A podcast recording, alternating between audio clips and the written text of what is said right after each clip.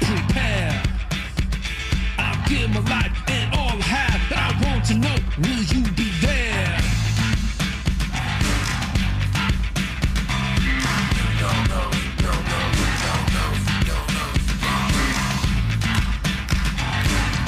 All right, good morning, good morning. Welcome to the Michael Slate Show. My name is Sunsara Taylor. I am your guest host again. I want to welcome everybody tuning in.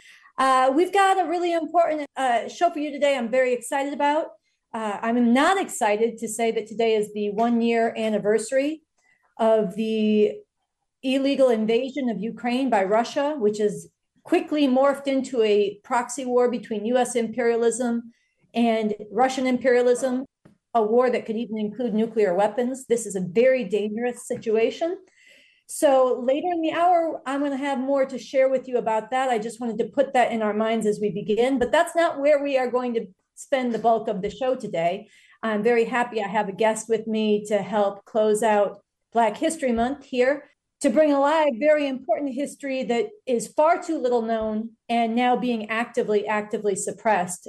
Marvin Dunn is a professor emeritus at Florida International University. He is the author of A History of Florida Through Black Eyes, which is a book that is currently banned from being taught in Florida schools. I believe you, you it is illegal to teach it in public schools in Florida right now.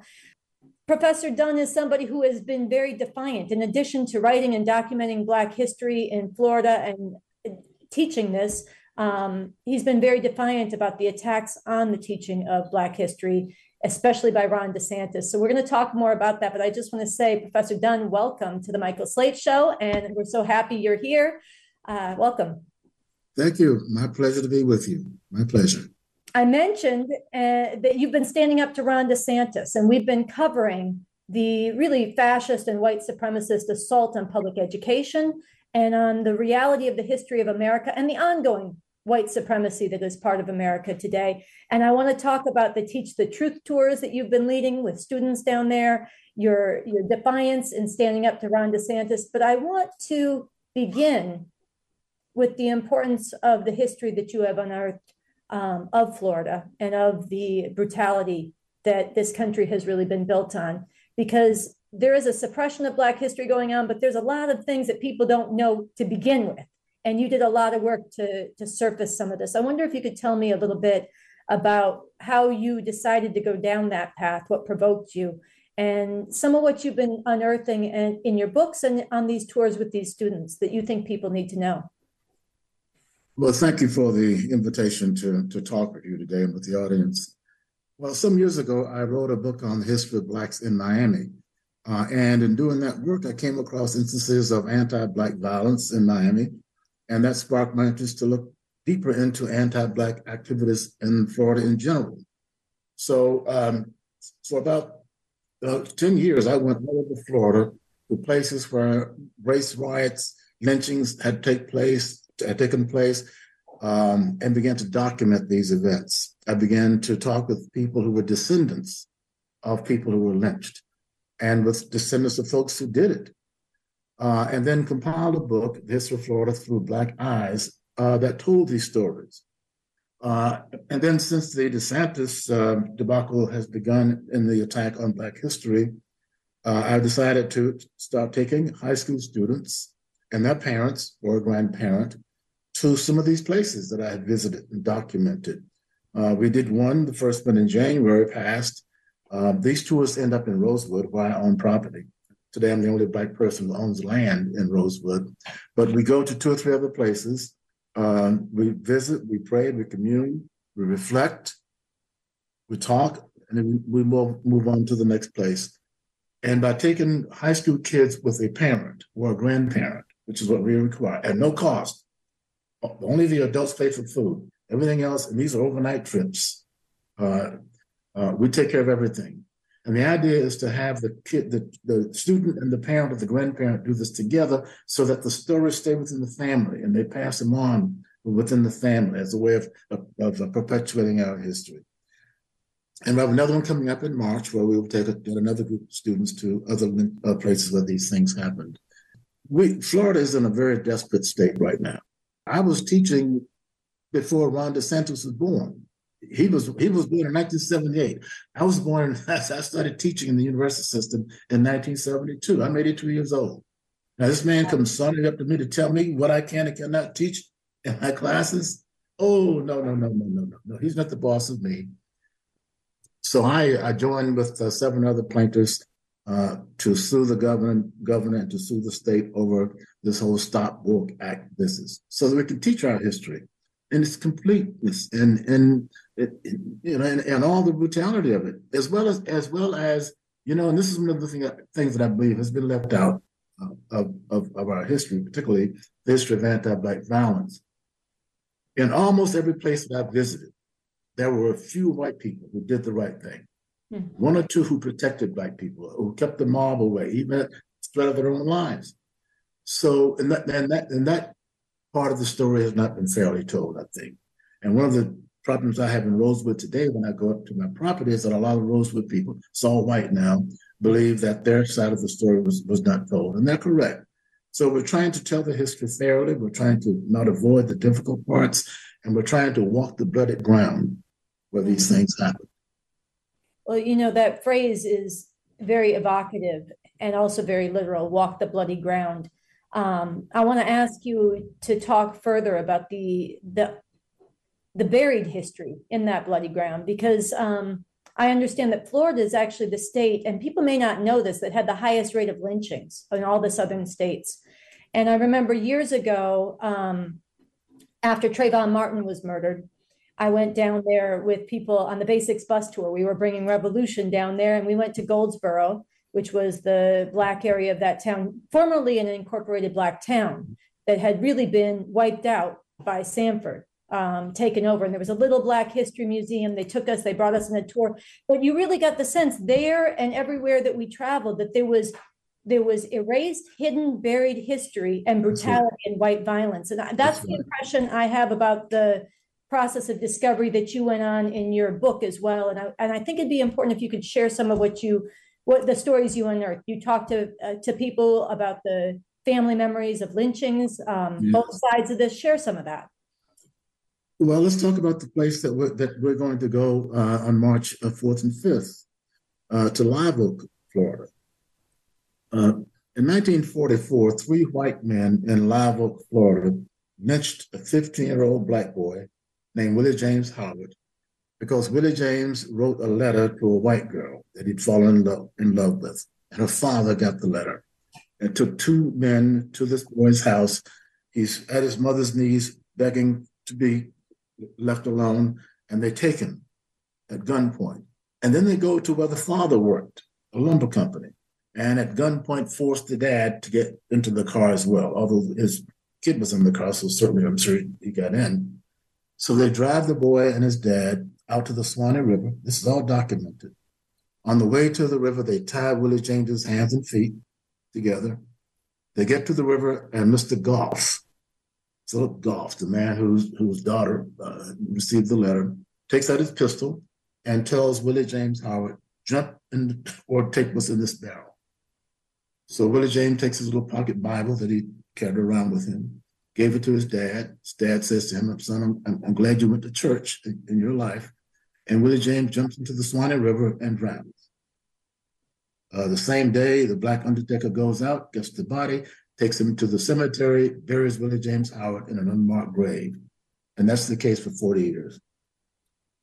Uh, now, uh, in recent years, 10 years or so ago, a, a black minister and some folks in, in, one of the black churches uh, paid to have a gravestone made and, and, had a ceremony for Willie James Howard. But I've been to that boy's grave, I don't know, a dozen times. And he always followed me back to Miami. His story is just untold. Mind you, this was 10 years before in Emmett Till in Mississippi. This happened to Willie James Howard in Florida. If people go to my website, dunnhistory.com, there's a film that I made on this on this killing, Murder on the Suwannee, Willie James Howard story. It's on it's on dunnhistory.com. Take a look at that story there. Um, of course, I've been to Rosewood since 1997, where in 1923 a massacre took place in which this all black town was almost all black town. There were one or two white families living there. Uh, but a white mob attacked that town in January of 19, uh, 23 and burned the whole town down. They didn't leave, they burned everything the Masonic Lodge, the churches. The lodge was actually, the, uh, the Masonic Lodge was actually the school that they were using, uh, using that building for the school. They wiped out everything. All the black people left. This was in January, extremely cold weather. People ran out of their houses in the night clothes into freezing weather. And this is a swampy area of Florida. And there were children out there for four nights protecting other children as people just fled in every direction they could possibly get away. Uh, there was a man named J.W. Wright, a white man, and his wife, I think her name was Mary, who they, they have the only white home in, in Rosewood. They, they had a, a general store that they ran for the community. And Mr. Wright and his wife protected some of the black people during this event. They would let women and children, no boys over 13, into their home at night. And they protected them and fed them. And then in the daytime, they'd go back out in the woods because the mob might see them in the house. So, uh, and the children, incidentally, the black kids hid in the well during the day. Then they come, would come in at night. So, you know, there, there's a lot of that history. I, I, purchased five acres with a partner in, in Rosewood in 2008 became the only black person with land out there. Rosewood is still very, very uh, rural. Uh, all the folks out there are white on five acre uh, plot lots like mine, and uh, it's a it's still a somewhat dangerous place. It's still very white. A lot of folks do not want to uh, confront that past history, Uh, so sometimes it gets very uncomfortable in Rosewood. Uh, but that's the kind of I could name other places, but those are two of the places I've had special relationship with. Well, I do recommend that people visit your website, dunnhistory.com. Is that correct? That's correct. Yeah. And then my book, a, Hist- a, History of Florida Through Black Eyes, lays out all these places I went to. And that mm-hmm. book's on Amazon. I mentioned, I urge people to take a look at the book, The History of Florida Through Black Eyes. I really try, you know, a lot of things white eyes don't see or don't wish to see mm-hmm. that black eyes do. Well, there's a lot of things that white supremacists are actively trying to suppress being seen too, which I want to talk about. I mean, I, I recommend people go to that, go to your website. Um, I spent time there and I and I watched some of the interviews with descendants of Rosewood who you brought back to that place and and their experiences, and it and it needs to be confronted. It needs to be heard. Um, I wanted to ask you, what is lost what is the damage that's done when this history is kept from people and suppressed? And not just suppressed let's be honest whitewashed lied about prettified. What how, what's the damage that you see being done with that? Oh my gosh. It's it, you, you lose a significant part of the black soul if you take that out of our history. Because we suffered. We didn't make this stuff up. We suffered. And you're right florida had the highest lynching rate per, per capita for blacks in the state than any other state Florida has a notorious history. So if you if you take that out, one, you leave out a lot of pain and reality that should be in. Second, you sort of remove any conversation about paying for it, reparations.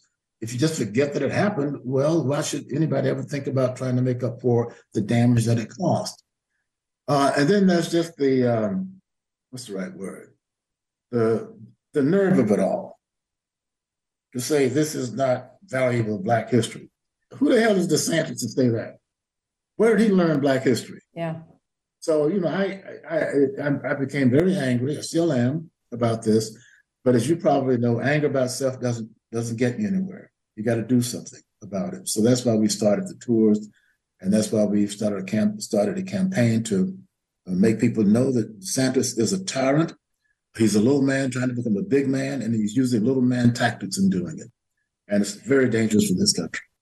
Yeah, let me ask you, um, what's been the reaction of the students that you've taken on these tours to these locations with their families, spent the night?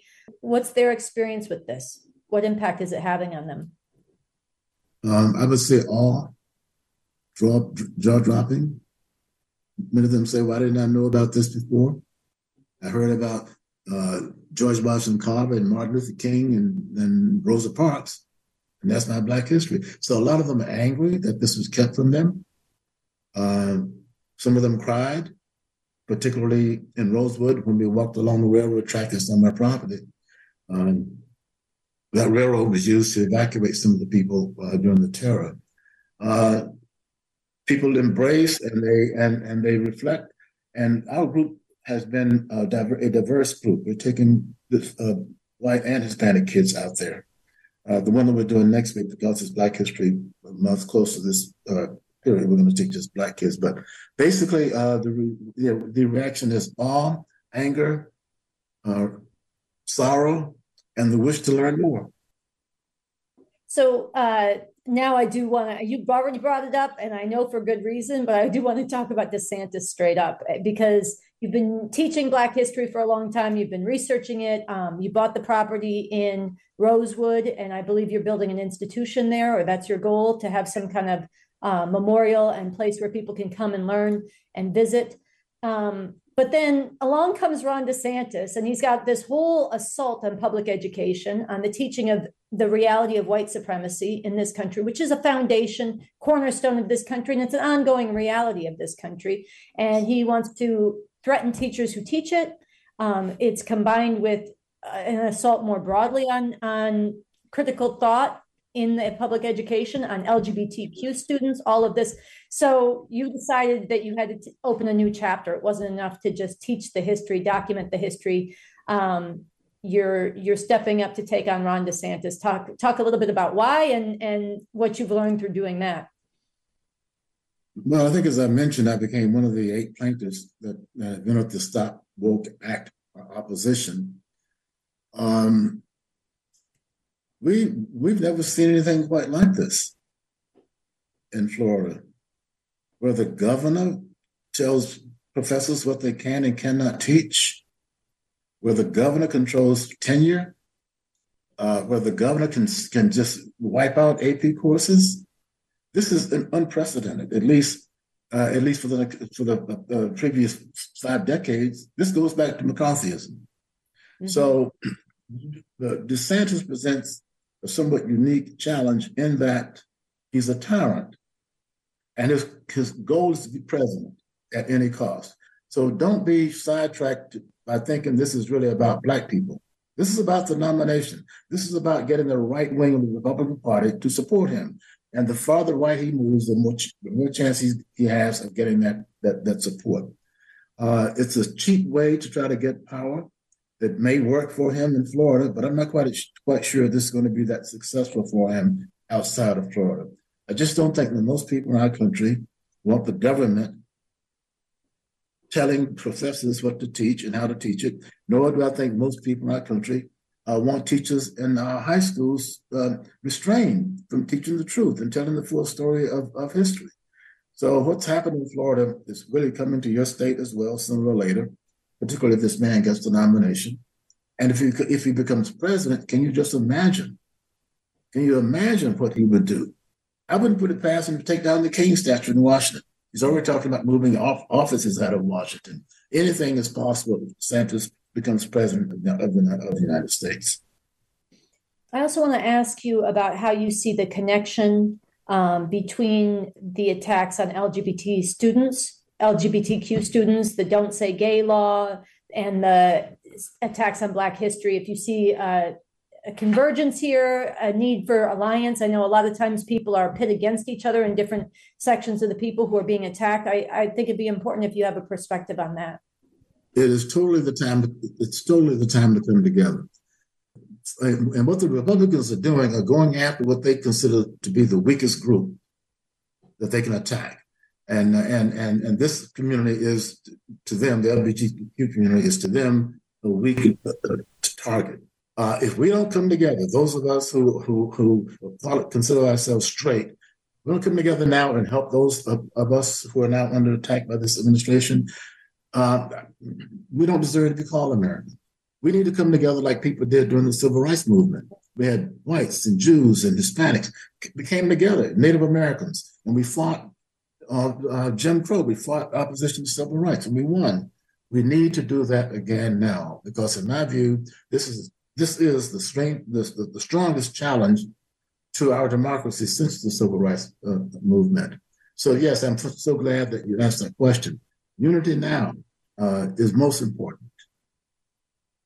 Well, you know, this actually leads me to the last question I want to ask you. And I'll just note before I do that I think, you know, uh, we have a duty as citizens of the world, even more than we have a duty as Americans, um, and everything that America has stood for in the world. So that's where I'm coming from on this. I want to put that out. But um, I wanted to ask you. I I'm I was kind of taken aback when you said you were 82. Everybody yes. listening radio, you need to know he looks like he's 55. Um, and you look fabulous. Mm-hmm. And I'm so glad that you are um, out there and at 82 leading tours overnight, traveling the state, kicking up a storm against uh, DeSantis, leading a fight, not slowing down clearly. But my question to you is at 82, having lived through exactly what you just described, the civil rights movement, then we've seen the the more radical Black liberation movement um, that swept in more in the urban areas in the North um, and the revolutionary upsurge of the 60s. And now we are living through, without a doubt, a, a, a really violent backlash and, in a certain sense, um, a situation with two countries in one. Um, a lot of people have said it's pre-Civil War conditions. Whether you look at the the, the views on race and Black people and their basic humanity and history, um, whether you look at questions of LGBTQ rights and, and the humanity of people who don't conform to, to the dominant sexual norms and gender, whether you look at the rights of women that have been taken away to control their own bodies and reproduction, whatever you look down the line, we are living through, um, yeah, two countries in one, a very violent clash, and it's not determined which is going to win out. In your perspective, in your 82 years, um, did you think we'd land here? And what's your any wisdom you want to offer to people before we say goodbye?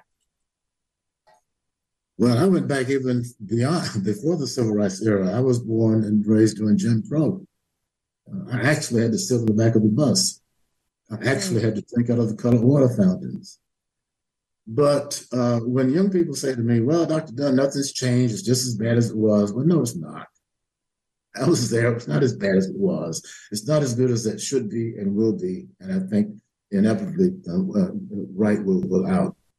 You know, I this is a great country. I spent six years as an officer in the Navy defending our country. Uh, but this is not the America that I fought for, and I think most Americans uh, agree with that. So I, am optimistic, in spite of the fact that I'm now living in a state that's run by talent. Mm. All right. Well, Professor Dunn, I'm so happy that you were able to join us here today on the Michael Slate Show. Keep uh, keep it going. Keep never stop. Okay. I appreciate it Thank so you. much, and uh, I look forward to to actually checking out your book as well. So thanks so much. Please do. Thank you. All right. Take care. All right. So that was Professor Michael Dunn. He is a professor emeritus at Florida International University. He has been defying Ron DeSantis's ban on teaching Black history by leading um, Teach the Truth tours across Florida, uh, unearthing the history of anti Black violence in Florida. And um, he's one of the plaintiffs challenging Ron DeSantis in court. So I'm happy that we were able to have him on air. And before we move forward, I want to play a piece that Bob Avakian wrote a year, about a year ago when these attacks on Black history were really kicking up and, and gaining steam called Racism. White kids need to learn about it. So let's listen to that now and then I'll come back. Racism. White kids need to learn about it. Allow teachers to teach the truth. A dozen Republican led states seeking to ban or limit how the role of slavery and the pervasive effects of racism can be taught. We're teaching people that our country is a horrible place, it's a racist place. We have reached the book burning stage. We are eradicating uh, this bad stuff. Burn them. Today, fascist politicians, parent groups, and other fascist lunatics are waging a vicious campaign to ban books and in other ways keep kids and people generally from learning even some of the basic truth about this country, its actual history, and its present reality. One of the main lines of attack of these fascists is the claim that learning about white supremacy and racism will make children, that is, white children, feel bad. We can and should teach this history without labeling a young child as an oppressor or requiring he or she feel guilt or shame. Well, As a white youth growing up in the 1950s and early 1960s, when I learned about white supremacy and racism, it did make me feel bad. And that was a very good thing. It made me feel outraged. And yes, it made me feel ashamed. And that made me want to do something, to be part of fighting against this white supremacy and racism. And I was not alone in this. This was the experience of huge numbers, millions of white youth who came of age in that period, who were inspired by the civil rights movement and then by the more militant black liberation movement, and became part of the revolutionary upsurge of the 1960s. These fascists are determined not to let something like that happen again in these highly charged times. Poisoning the minds of our youth at school, turning some of them into revolutionaries in the streets. And instead, they are setting out to mold a bunch of mindless white youth into rabid racists, similar to the Hitler youth in Germany during the rise of the Nazi fascists there in the 1930s. Shutting down these fascists in their attempts to suppress the truth about this country is a crucial part of defeating this fascism overall. And this, in turn, can be and must be part of getting rid of this whole system of capitalism imperialism, which has bred this fascism, which has white supremacy built into its foundation and its ongoing functioning which is the source of horrific oppression of literally billions of people here and throughout the world, and is a threat to the very existence of humanity through its escalating destruction of the environment and the continual danger of war between nuclear armed capitalist imperialist powers, including the US, Russia, and China. Let's listen to Andy Zee's interview with Noche Diaz. I'm here with Noche Diaz, the national spokesperson of the Revolution Clubs, on the day before the first anniversary of Russia's invasion of the Ukraine. And Noche and I have come out here in front of the Los Angeles National Cemetery uh, as a background of the stakes of what's happening. Now, these pe- the people buried here are people who have fought in U.S. wars of conquest. And we don't want to forget the millions of people whose lives around the world were sacrificed to the interests of U.S. imperialism. So tomorrow, Noche, you are going to be making a major statement from the revolution clubs. Why don't you tell people about that? So this Friday, February 24th, is one year since Russia's illegal invasion of Ukraine. But it's also been a year of escalating U.S. aggression all around the world. They have supplied Ukraine with weapons, intelligence, and funding, training, all as part of what they say is making sure that Russia is delivered a defeat through this conflict. This is not and has not been about Ukrainian sovereignty. This is about the U.S. rivalry with Russia. These are two imperialist powers fighting for their vision of a global imperialist order and Ukrainians are being thrown to the meat grinder. Tens of thousands, if not hundreds of thousands, have died in this war. And this Friday, we, the Revcoms, are going to declare that right here in the belly of the beast, we are going to be initiating and calling on people to change the direction of things in this country where more and more people who should know better or who are turning away and ignoring the dangers of, of world war of nuclear Armageddon are mobilized to around the demands no U.S. NATO war with Russia. Stop the U.S. threats against China. No World War III. This system, not humanity, needs to go extinct. We refuse to accept their future. It's time to get organized for a real revolution. Part of that first slogan, Noche, was Stop U.S. Threats Against China. What are those threats and why does it matter?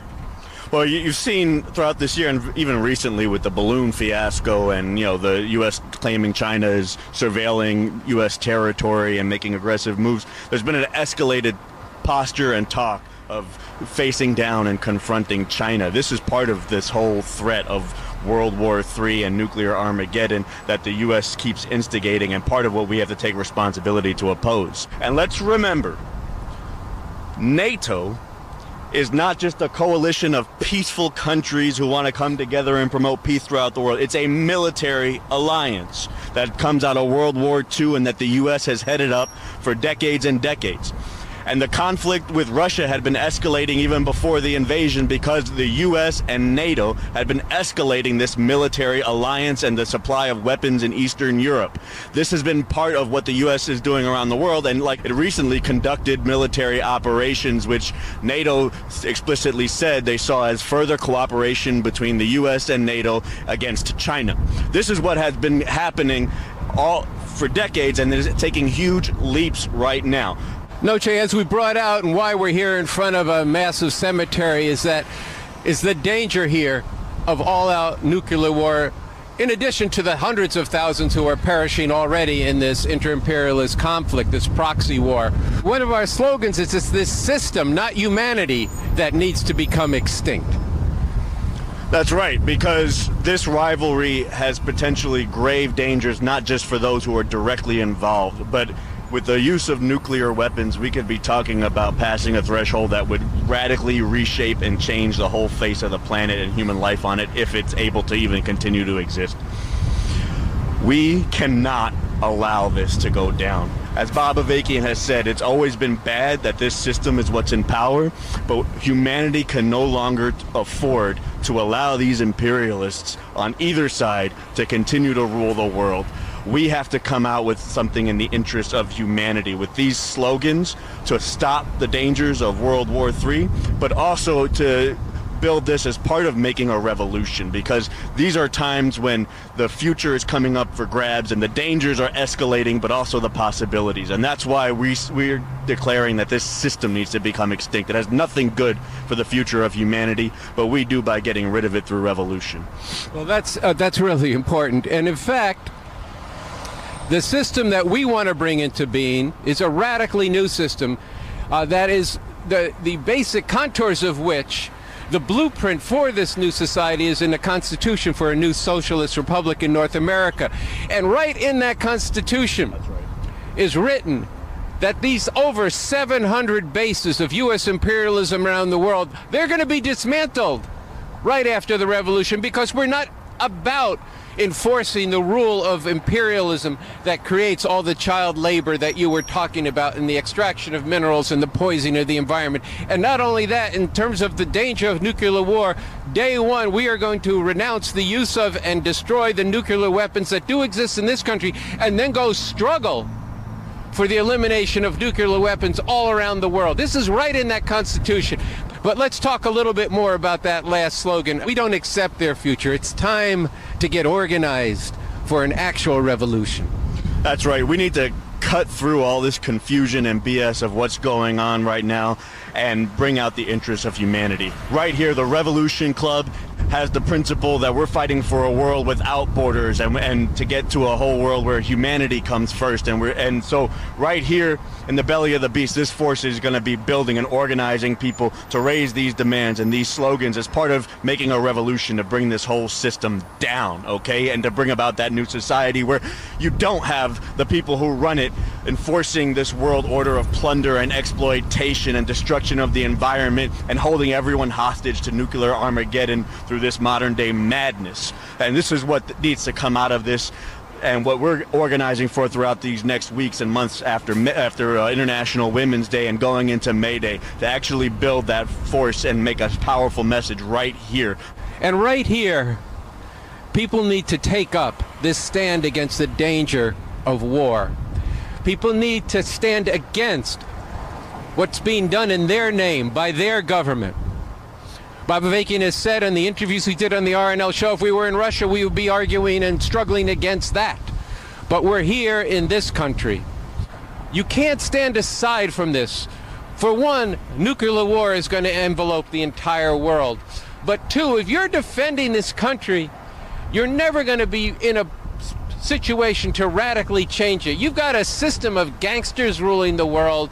We need a different system, and you need to be a part of learning about this leadership that we have in Bob Avakian, learning about the revolution, and most of all, learning how in a time like this, when big existential questions are raised, such as the question of war, the environment, as well as the splits on every social question in this country, there's a chance that we could actually get free of this system and make a revolution. And so I definitely support the Revolution Club getting out there on this question at this time. All right, so that was Andy Zee, who is the host of the Revolution Nothing Less show, speaking with Noche Diaz. Noche is the national spokesperson for the Revolution Clubs around the country. We approach March 8th, International Women's Day this year, at a time when the world is changing rapidly and radically. All over the world, in reaction to major changes that have pulled women out of the homes and into the workforce and broken down many traditional forms of patriarchy, a violent backlash against women is surging. From the booming global industry of sexual slavery to skyrocketing femicide to barbaric Islamic fundamentalism and the equally barbaric Christian fascism in this country that has already stolen the right to abortion and is not stopping there. At the same time, we see historically unprecedented eruptions of women's fury against femicide and for abortion rights across Latin America, against rape from England to India, against the enslavement of women in Iran. And you even saw powerful glimpses of this here last summer, fighting for abortion rights.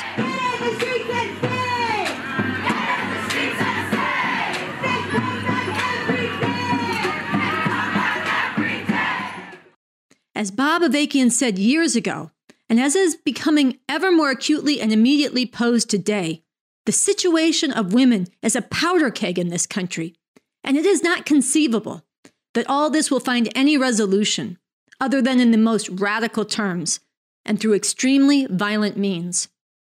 The question yet to be determined is will it be a radical reactionary or a radical revolutionary resolution?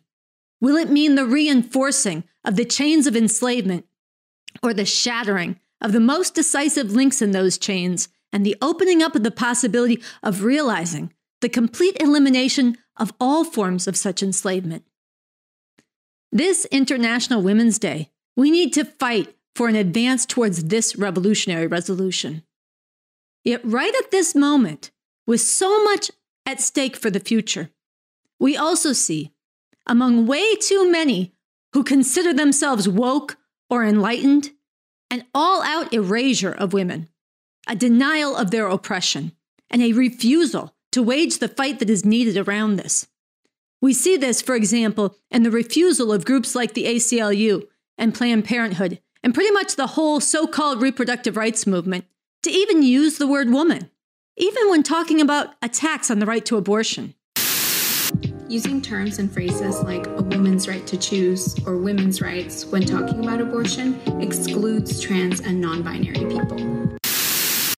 They insist instead of speaking only of people with uteruses or people who can become pregnant, because there are trans and non binary people who can become pregnant and do need abortions and who do not identify as women.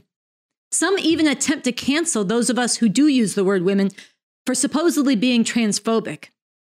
This is just wrong. Let me be very clear trans people need the right to abortion, and the fascist attacks on trans people, and especially on trans youth, need to be fought vigorously. These attacks need to be defeated.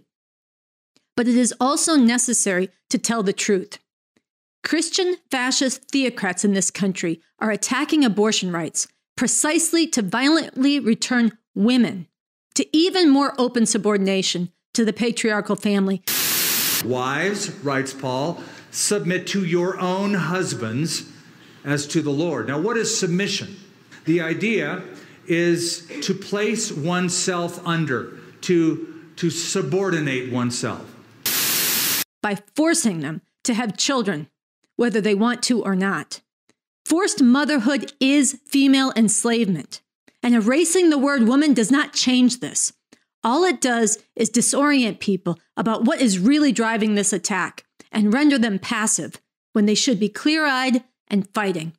And so, to provide important understanding about the origins and ongoing reality of the oppression of women, and to provide firmer grounding to understand why it is, in fact, true that the assault on abortion rights is rooted in this patriarchal oppression, we want to share an excerpt of Bob Avakian's 2012 talk, from which we take the name of this show BA Speaks Revolution, Nothing Less. After that, I'll be joined by Annie Day to discuss how you can be part of making this International Women's Day a powerful leap and unleashing the fury of women and putting real revolution on the map in 2023. So let's watch. Early human societies were not societies of gigantic empires and civilizations with masters and slaves and so on and so forth. They were small groupings of people starting out in Africa and then eventually spreading to other parts of the world who lived largely by gathering and hunting, mainly by gathering despite all the alpha male mythology about the great hunter and so on, especially in the early days, hunting was a very uncertain enterprise. Often you didn't get anything, or if you were lucky, you found the remains of an animal that another animal had killed, and you took that back and distributed it among the people in your community. And every once in a while, you really got on top of things and maybe you got a few animals and you brought those back. But mainly, the livelihood of the people was done by the gathering of what was at hand in the area over which people ranged the fruits and other nuts and other things people could eat. It was more of a very simple hand to mouth existence, more or less. And there was a certain division of labor within this. The men, yes, were the ones who mainly went out and did the hunting, and the women did more of the gathering because they were, had to stay more in the area of the, where the people were living at the time. Why? Well, if you think about it for a second, the answer will suggest itself. Obviously, the women are the ones who bore and who mainly had responsibility for raising the children, especially in their early years. Think about it. There was no birth control, as we certainly know consistent birth control, no family planning in that sense, no formula, all these kind of things. So babies came when they came and they had to be nursed for a couple of years. So naturally it fell to the women to do that and as a result, this division of labor developed where they stayed more around the home and did the gathering.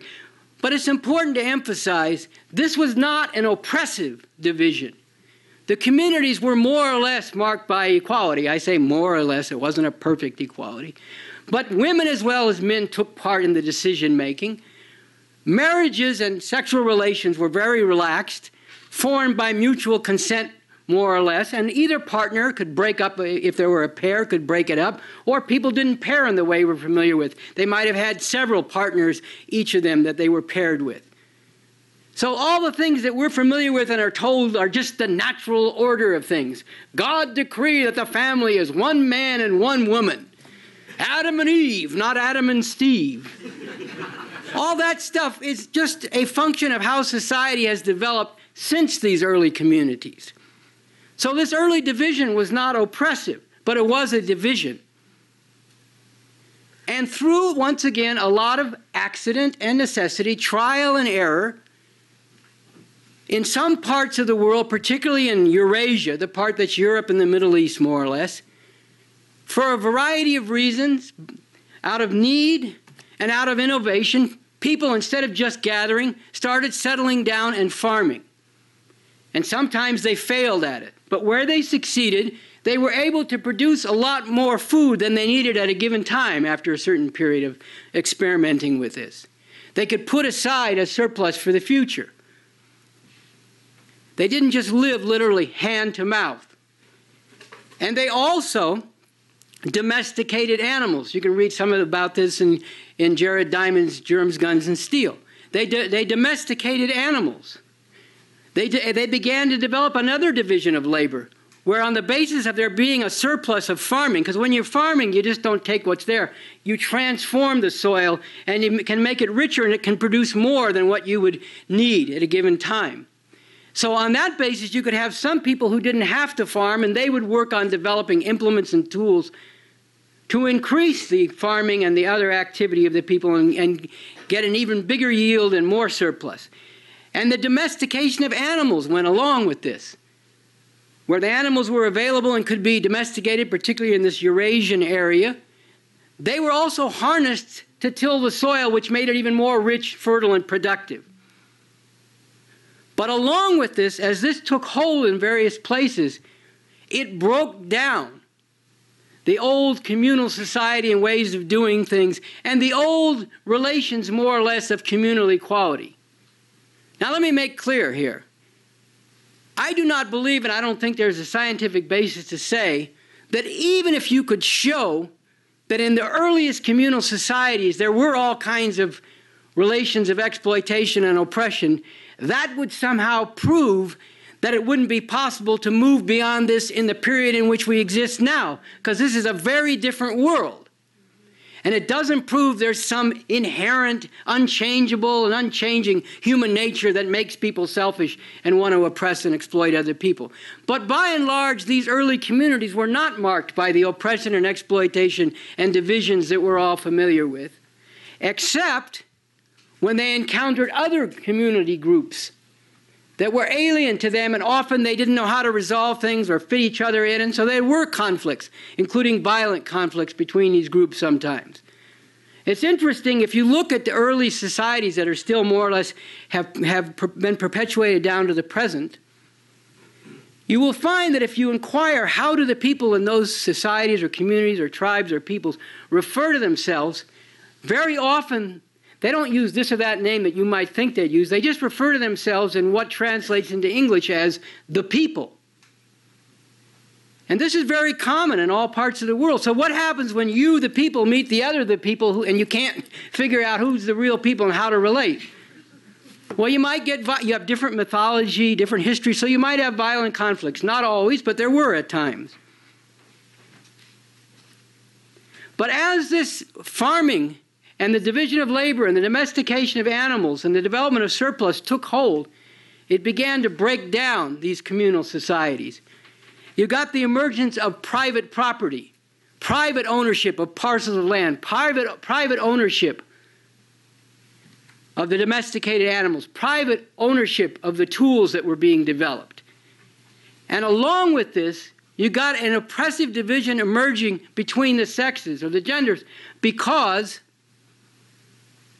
with this division of labor that had carried over from very early days, the women were still the ones mainly responsible for the bearing and rearing of children. So it more and more fell to the men to be the ones organizing the farming and related activity. And they, on this basis, appropriated the means of production, the land, the raw materials that might be under the land, the farm animals that had been domesticated, the tools, as their private property. And as they did that over time, they wanted to be able to pass this private property to their heirs, in particular their male heirs. So then they became concerned to control the activity of women, and in particular, the sexual activity of women. Because you wanted to be sure that the male heirs that you were passing it on to were your own and not somebody else's. Now, I have to say they did, have a, they did have a problem here because while the women were tightly controlled and not allowed to sleep with anybody else, the men went around and did it anyway. So then you got a problem. Well, if the men are sleeping with people other than their wives, how do you know whose children are really whose? So they just instituted over, again, trial and error, not somebody sat down and wrote out a piece of paper. But trial and error, they simply instituted that whoever the woman's children were, those were the children of her husband. But still, the husband wanted to have a better chance of knowing they were really his own children he's passing these things on to. So he was concerned, and men got together to enforce the control over the sexuality and other activity of women. And this has been carried forward from that time through different forms of society, which have been divided into oppressors and oppressed, exploited and exploited, exploiters and exploited, masters and slaves. And that brings up the next point that once you started having this way of life as opposed to the old communal way, then instead of when you had encounters with other people from other tribes or groups or whatever, instead of just killing them if there were a violent conflict, it made a certain amount of sense economically to take them as slaves because now you could put them to work on the in agriculture and other forms of activity that would help create even more surplus, more surplus than you would have to spend maintaining them. So women were one of the first groups enslaved in this way, but also people involved in conflicts among the different groups. And so, down through a whole period of thousands of years since this time, we've had the evolution of the kind of societies we've had, marked by the division in, into exploiters and exploited, oppressors and oppressed, masters and slaves. That was Bob Avakian from his 2012 speech. BA Speaks Revolution, Nothing Less. It is worth watching the whole thing. We could only do that section today, and I'm very happy to be joined here in studio right now by Annie Day. She is a RevCom, a follower of Bob Avakian, and she has been in the middle of the revolutionary organizing for International Women's Day this year. Welcome, Annie. I'm really glad to be here. I, just listening to what we just heard from Bob Avakian, it's so uh, important to actually get to understand that this is not permanent, that it's not just men are this way and women are this way, and oh, this is just human nature. Yeah, I think um, you know people say that all the time, and I think it's so important the, the way he breaks down that the control over women's bodies, their lives, their reproduction, their sexuality, this didn't always exist. It emerged only with the division, as he said, into masters and slaves, exploiters and exploited, rulers and ruled. And that then, once you have that division, which is still with us today, different form, capitalism, imperialism, but it's still with us today, it starts to matter. Whose children belong to what man? who's going to inherit what wealth, who's going to inherit what social position, who's going to be born back in history as a slave or a ruler, or today in what social position, what part of the world. All of that still gets mediated through the patriarchal family. And women's lives, the very sense of what it means to be a woman, what your duty is, to submit to your husband, as your husband submits to the Lord, as they say in the Bible, to to to guard your virginity or be ashamed if you don't, to to make babies, whether you want to or not, as the highest duty. This has been enforced in different forms ever since then, and it's still with us today. Yes, different forms, but it's still what's going on. I mean, I think it's it, that that virgin whore dichotomy. Uh, you know, years ago, you gave a you did a speaking tour on from the burqa to the thong. Everything can and must change, and we need a total revolution. We need a total revolution, but that is still with us today, and we do need a total revolution. But you think about how uh, you know, distorting this is for young girls that grow up thinking either they should um, flaunt their sexuality because that's what they're worth, or they should maintain pure till they can save up for that white wedding dress, which will show that they're, you know, that they're show their virginity. And it's the way that men get trained and socialized too, to be dominators, to be oppressors. And again, it's not human nature. This is violently enforced in the culture I mean, many places around the world in the laws, but definitely in the economic structures and the traditions, all the ways that men are trained to be dominators, controllers, little boys are told not to cry, to man up. All of that is is not human nature. It's it's socially enforced and it's rooted still and reinforced by these class divisions that remain with us. And yet here we are, and I think this is very important. It's 2023. Not only is this barbaric, not only is it not necessary, but we are in an era now where it is ripe to actually make a revolution, get beyond these class divisions, get beyond the oppression of women that is bound up with them and reinforced by them. And you see eruptions of the fury of women around the world that could be and need to be a very powerful driving force in making that revolution. I mean, eh, yes, and this is exactly where International Women's Day comes in. You know, capitalism imperialism is an incredibly dynamic system and it is pulled billions of, of, you know people around the world from the countrysides into the cities and shanty towns and it's shredded all of these traditional ways of living of tra- traditional ways of being so you have women you know, as the backbone force in the sweatshops, in the fields here in the US. You have women CEOs, you have women working in tech all throughout service industries. You have women that have been pulled out of the home and their kind of subordinate position as happy homemaker, which whatever the f- that's never was always a nightmare. But at the very time, you know, and yet, and yet, so then in the in response to that, you have this Christian fascist revenge that is then trying to throw women backwards and it's then part of this larger theocratic program.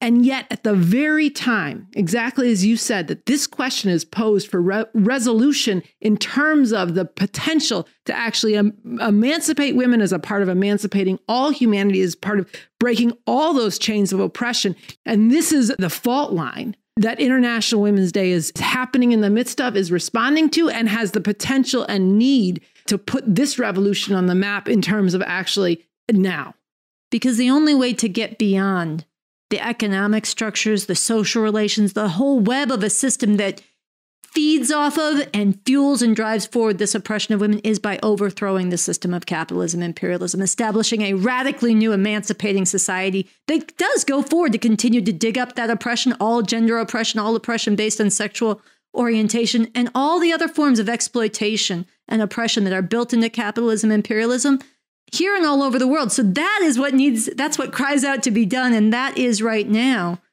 where International Women's Day, I think it'd be helpful and important for you to close out by sharing. What are the plans for International Women's Day this year? How do people get involved?